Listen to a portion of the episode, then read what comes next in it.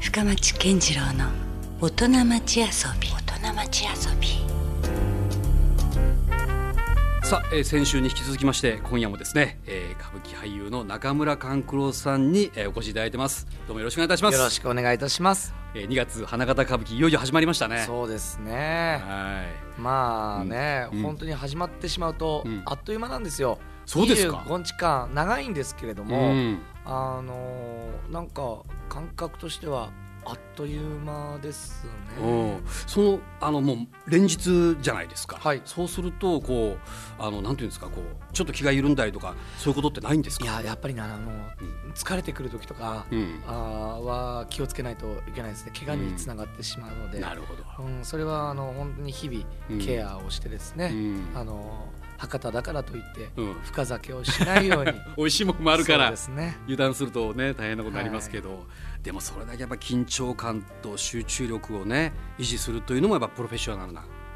ねお仕事ですようんそうね。うんさあそんなですね中村勘九郎さんもあの先週はたっぷりとこうその歌舞伎の魅力とかをですね、はい語っていただいたんですけれども今夜は、まあ、どちらかというとこう B 面と言いますか まあ勘九郎さんのこうプライベートな部分っていうんですか、はいはいそこにもちょっと迫らせていただきたいなと思ったりするわけですけども、そのまあやっぱその先週の話じゃないですけどもすごいこう緊張感もストレスもありでしょうからその普段逆にオフな時の過ごし方っていうのはどうなんですか、オフはですうねん、今あのお子供たちが、はいあ6歳と4歳なのあでーまだでも小さなねお子さんです。そうですねはいだから、あのもう子供と遊ぶことですねあなるほオどフの日はそっかだから結構離れ離れになってる時も長いんでしょう、はいこういうね旅役者みたいなとこもあるわけですいかやら一月ね博多にいたら、あの成長も見られないですからうんね本当ですよねそうなんですよ、うんなんか誰みたいなこと言われたりしないですかそれはないさすがにそれはない大です丈 夫あ別居もしてないし大丈夫です なるほどねあそっかでもやっぱり楽しみでしょじゃあもういよいよ終わって家にい帰っやて子供と遊ぶのはね楽しいです、うんあのーなんだろうな発見というか、うんあのどんなものに興味があってう、んうんどういうリアクションをするのかっていうねうんやっぱちょっとあの役者の目線でも見ちゃうんですけれども、うん子供の反応っていうのは一番純粋なので、うんあのーあこういう目するんだなとかいうのはねうん取り入れたりはしますよ、なるほど、はいあ逆にそこから学ぶこともあるんですねあもう子供から学ぶことは本当に多いですへえあの笑い方とか、うんうんもうだってねうんえーチャーミングというか、うんそれ以外言うことないじゃないですかねだから今回の「イワシ売り」とかはいはチャーミングさを問われるお芝居なのなるでほどあの笑い方だとかうん真似したりしますね、うん子供たちの、どこまでそのピュアなね、うん子供の無垢な気持ちそうにそうそう近づけるかそうというそういうとこもあるわけですね。そうあとはもうねあの遊びというか、うあのー子供がいなかったら見ないようなテレビ番組とかねんうんやっぱり詳しくなりますからねえ例えばどういうあれですか？いやもうあのー E テレなんかはね、うんうん、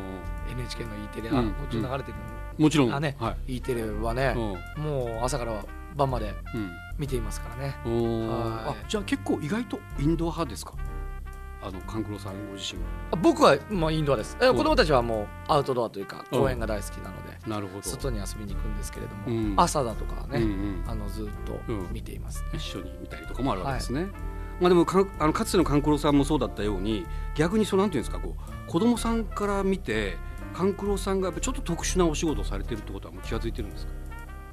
あでも特殊だとは思ってないんじゃないかな。そっか。もう生まれながらだからもうね、そういう僕と同環じ境だ感覚だと思います。僕の子供の頃と。うんうんあの彼らも去年の2月に初舞台をうんさせていただいて、うん歌舞伎役者とのね、うんしての道を歩き始めたわけですから、そっかははいい、もう始まってるわけですそもうんねで。すね。なるほどね。まあそんなまあ勘九郎さんなんですけども、いわゆるこうなんて言うんだろうこうあの好きなことってあります？好きなこと、うんなんか趣味でもいいんですけど、その遊びでねこれをもうやったらなんか自分がそういうリフレッシュするとか。ああ、僕の場合はね、なんか僕はいくつかお伺いはしてますよ情報としては。あ漫画とかですか、はい漫画とか。あ漫画大好きですね。ああそうですか。まああの週刊で、週刊誌で買ってますあしもう習慣で読むんですねもちろんですあのいわゆるこう単行本的なのであまとめて見るとかじゃなくああて、のー週刊誌で見て、単行本を買ってみるという感うじ、ん、めちゃめちゃもうマニアじゃないですか、いやー僕はあのやっぱりそのね、うんうんあのー姿勢は崩したくないんですおよーもうやはそりれじゃあ子供の頃からずっとですか子供の頃からですうんやはり例えばんジャンプで言うとね、うんはい僕たちはもう本当に36ですけれども、はいうージャンプ全盛期に、はえー生まれて子供の頃を過ごせたというね、うんうんうん本当にあの誇りと、い、うん、 あの喜びにあふれているんですけれど、うんうんやっぱりあのサイズ感うでん読まないと、うんね、うん作家の方たちはうんあのサイズ感で、うん単行本のサイズで書いてるわけじゃないですからそうねですよねあそこのサイズで書いてるんでね、うん確かにやはりその感動あのサイズで読んだからこその感動だとかっていうのはねうんうわ週刊誌でしか味わえないのでうん例えばですね「スラムダンクのですね、はいあのー山王戦ですよ、あの ーえ一切セリフがない、はいはいあはいのもうもう本当セリフないですもんねセリフないところでですね、うん最後ルカーが、うんあの斜め45度にいるはい花道にですね、はいはいこうパスをしてですね、うんうんうんこう入れてスパう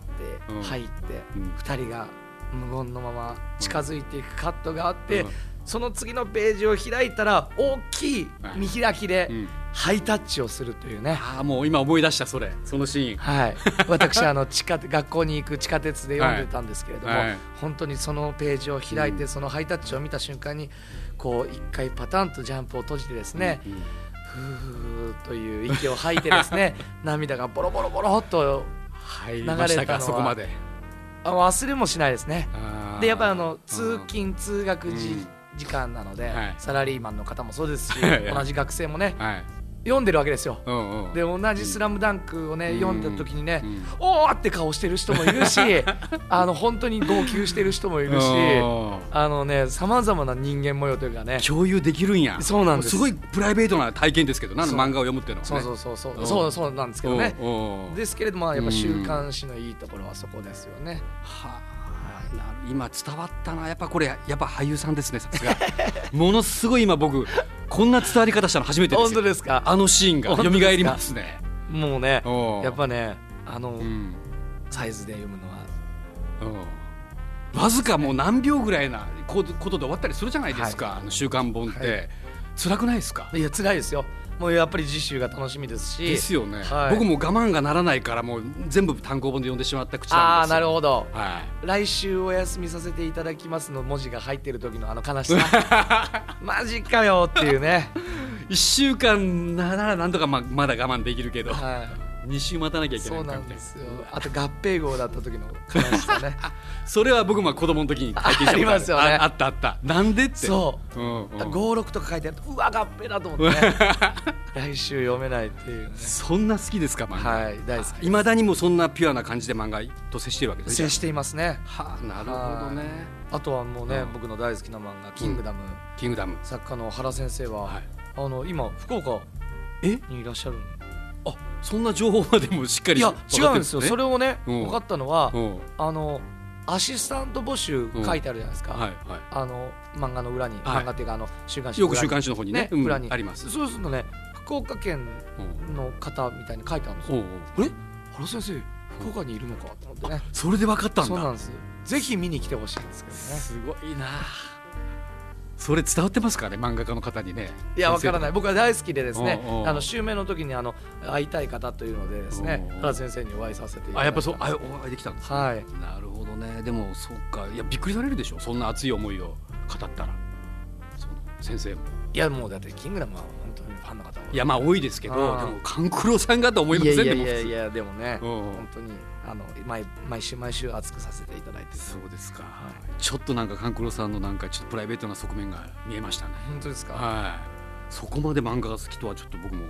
びっくりしましたけどあとねあれをやめてほしいな、うんコンビニで売ってる漫画えうんあの普通の単行本じゃなくて、うん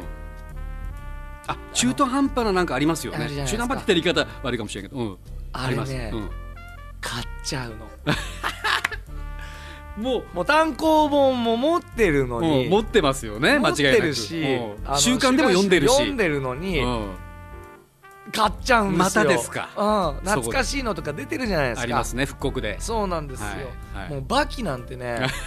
もう穴が開くほど読んでるのにねうんうんまたね、うんトーナメントのやつが出たりする とねうんついつい買っちゃうんですよねあれなんでですかねね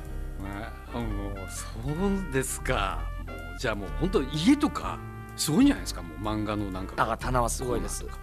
い、あとやっぱりねうん子供たちには見せられないうん漫画もね、あ中にはちょっと成人向けのの多いので漫画だったりそれはちょっと奥の方にちょっと鍵を閉めてみたいな入れりとか そうですねそうですかでもなんかあれやなこうそういうところがあるからこそまたこうちょっと舞台でこう力が入るという かいややっぱり漫画うのん例えば表情一つ一つとかあるでしょやっぱりりそういうところあのね全て物語っているというかうんうんね、あのすごい顔する時あるじゃうんないですか、うんうんただルフィとか、は、もうないんかこのなんか人泣間いてるが顔とかね普通表現できないぐらいなそうそうそううん、ある種デフォルメ的な思いだとかがね、詰まっている顔があるのでうんやはりそういう表情だとかっていうのもね、うんうんあの俳優には求められるのでね、うんうんあの過剰じゃなくそういう例えば気持ちだとかっていうのは、うんすぐ表情を見てわかるようにね、うんうんあのっていうのも勉強っていうかあでもなんかちょっと通じるとこありますよ、ありますあります漫画とか、漫画すごくありまます、すあ今それちょっとなんかびっくりしたはいうんだからあの猿之助さんがね、うんスーパー歌舞伎であそうかそういうことワンピ実際されてますからねースをやったりとか、うん今度の8月はですね、うんうん新橋演舞場で、うんあの坂東美之助君とうん隼人君がですね、うんあのナルトをあはい歌舞伎化したりするんでね、うんあれはだから全然その突飛なことをしてるわけじゃなくて、うんもう全然ある種ニアリーというか近いところから意外と接してるそうお互いがねそうですねだからその歌舞伎もなんかいわゆるこう非日常なんだけれどもすごくそこに引き込まれていく何かがありますもんね。そんなこと現実じゃないはずなのに、うんなんかそこに思わず引き込まれてやっぱ涙が出たりそとうでかすねそういうことですよね、うん結局ね。なるほど今ちょっとそれがちょっとなんかビビッとこうつながった感じがすごくしましただからあんまりこ共う住み分けてないでしょだから勘九郎さんの中で意外ともう延長線上にそれあは。あうんもちろんもちろんそうです、うん、なはいるほどね、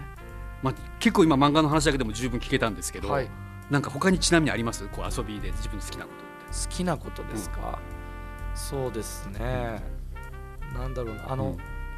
常にいたずら心といういたずら、か、はいうんうどわうどういうことですか持ってん生きていますねちょっと人にちょっと若干こう意地悪をするとか。意地悪というかね、うんまあ、驚かすことが好きなのでう あの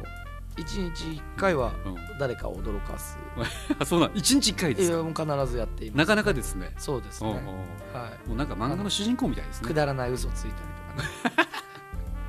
うんうんはいええそんな意外とおチャーミングなんですねじゃそうですねあ。うんあのそれ周り困ってません大丈夫あもですちか。ろん困って ます。またかよ。またかっていうのがねうんあるんで。うんはい多分一番なんか餌食になってるのは七之助さんっぽいですよ。いやいやいやいやそう。でもないですか。あの彼も彼でうんそういう部分があるので。あ兄弟だから似てるんですはかい。だからお互いであの誰か一人をそのなんだろうんう罠にはめるというあからね。グループでちょっと別な人をはめたりとか。 もう例えばあのうんこうよくあるあの七之助がですねうんちょっと可愛い女の子たちとん飲みに行く約束があるんだけどうあんのうん行くってうんただ後輩誘うんですよはい。やっぱり七之助うんが可愛い女の子っていうだからとちょっと期待しますよね。ねうんいやもう絶対行きたいですっうんてなるじゃないですか、うんうんでそうすると、うん僕もうん乗るんですうんうん「しょう俺も行きたいようん」で「あいいよいいよ」そしたらじゃあお兄さんあのあお兄さんこの間モノマネしてすっごい面白かったから、んじゃあちょっとモノマネやってみてって言って、うんうんその振るんですね、そうすると全力でモ ノマネするじゃないですうか、んうん行きたいからう、んで最後に「嘘だ よ」どういうことやねんそういうネタそれがもう実は舞台裏とか楽屋でそんなことが思いよくあ慣りまれてるんですすねかはいもうなんかそこも見たいわ 面白そうですねなんか他にちなみにありますなんか実ハマはっているっていうことだったら今ではねもう欅坂46、ね、 46、はいいやもともとねうんあのアイドル好きなんですよ、はい生まれ変わったら、うんあの女の子のアイドルになりたいっていうのが僕本当 のですか夢なんですけれども、はいはいうんあの歌って踊ってっていおうう中でもですね、やっぱり欅坂出てきた時は、あーまあ売り出し方があれですけれどもね、うんサイレントマジョリティで出てきた時はね、はいはいちょっと衝撃的でしたよねうーんうんどう違いましたその他のやっぱり今までとはねうん一筋も二筋も違うという かうんななんだろうなあのうんキレキレのダンスと振り付けまもあまあねうん面白いですしちょっと一線隠してる感じはありますもんはいね。あとまうあん曲調だとかは言葉もそうですけれどいもうんまさかライブ行ったりもするんですか。いや本当に行きたいんですようんうんこれでうんマジうでん行きたくてですうんねあの博多座ちょっと出たくなかったなと思いますなぜかというと1月30、2月1日、2月2日ってねあの武道館ライあかぶりましたかそブの。めっちゃかぶっててね本当にねうんうんちょっと博多座断ればよかったそんな稽古休んで行けばよかったなと思うんですけれどもへねえそんな好きですか。はいうんあ行ったことないんですか。ないんですあそうなんだ。ないんでねうん必ず行きたいですうねんあの世にこの僕が欅を知っているのをうんあの発するのは多分これが初めてなのでそうですか、まあ、先週から今週にわたって何かもう観光さんのなんていうんですかねこうレンジの広いところがねものすごい見えてきました ねもう実際はもうこういわゆるこう伝統芸能までというもうこのエンターテインメントをここまでこういやでもね広く見てる人っているんですかねでも聞いていただいはいたら分かる通り、はい歌舞伎役者じゃなかったら、うんね普段は家にいて引きこもりでしょ、うん、漫画好きのアイドル好き、ちょっとやばいもうオタクじゃんってやばいやばいですね おーっていう感じはああのあるのは自覚してます、だからだからその振り幅ですよ、はい面白いのはねだからそこが勘九郎さんのなんかこう人格を形成していると ころが非常にちょっと気になりますし面白いですよね。さあじゃあいよいよこのね最後の時間帯というのはまあ勘九郎さんがこれから何かなんなんていうんですかやりたいこととか、目標にしていることっていうのは何かあります、これからですか、うんあのー今年は歌舞伎の舞台に立つ機会っていうのが少ないんであす、少ないんですか、はい、うん1月歌舞伎座出させてもらって2月この博多座に出たらですね、うんもうほとんどあのないぐらいなんですけれども、うんなぜかというとあの、えー来年のはい、大河ドラマがあそうかその準備がもう始まってるわけで準す備かというかもうね4月からあ撮影始まるんがですかなるほどスタートするんですよおう1年半えだから長い一年半あれも長いかけて帳場ね長い帳場ですよそねうですおねうおう金栗志宗さんといいまして、はいうんマラソンの、はいあー父と呼ばれるああなるほど方をやらさせていただくんですけれども、はいなんと、うんご当地九州のうん熊本出身のお方でですはねい、あのー最初にオリンピックにうん行ったうん人といううー、んでマ大河ドラマとしてては珍しく現代劇そうですねうんうんで工藤官九郎さんが、はあの脚本を書いてですねおーあまちゃんのチームが演出陣を固めてですねいなるほどあの安倍貞夫さんと、うんえーダブル主演という形これはちょっと楽しみですよでねねおえーいや僕も楽しみです勘九郎さん同士がタッグ組みましたねあそうですねおおダブル官九郎で この番組にもどちらの勘九郎さんも結局出ていただくことになりうまんしそうたそうあそうですか、はい以前あの映画の監督としてあそうです出かていただいた経緯もあってね工藤さんも本当にあのなんだろう面白いですから、ね、面白いですよねもう本当はにいあの本がすごい楽しみですよねこれはね楽しみに待っていていただきたいなと思いますね、うん九州の方はあれじゃないですか、うん瀬古丼が、ねそうですよね今鹿児島でまさにまさでに中ですから次の、えはー金栗さんが熊本なんでい本ね当ですね九州主役がついてますね九州の人っていう本当ですねはそれを勘九郎さんが演じていただけるというのはまたねい、でマラソンランナー役なのでどうなんですかマラソンっていうかいやいやいや全くやったことないですおおなんで歌舞伎ね舞台の人間なんで、うんあのー怪我もできないということでねあんまりね、走っていなかったんですよ、うんだからもう一からあ走り込みを始めてですねあなんならもう最終的にフルマラソン走れるぐらいな勢いまでいやもう体を作んないとうんやはりあの舞台と違って映像はねうんごまかし効かないというかおう効かないですからおねうあの体型っていうのはすぐ出てしまうのでなるほどマラソンランナーというか金栗志宗さんの体うんに近づけるためになるほど今日々トレーニングをやっておりますねこれはちょっとオタクな勘九郎さんには酷なそうなん役どころですね そうなんですもうね走ったことないのでトレッドミルでねうんあの走りながらね、うん欅坂46を聴いてます。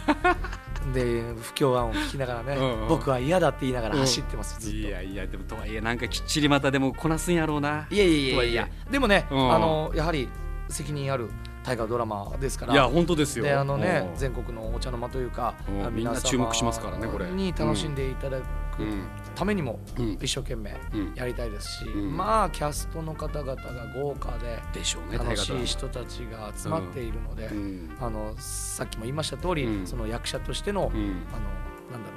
ろううん吸収というかうん心の栄養をもらいにね、うんあの走り続けたいと思います。なるほどしかしまたそうやって大きなまた役をされて、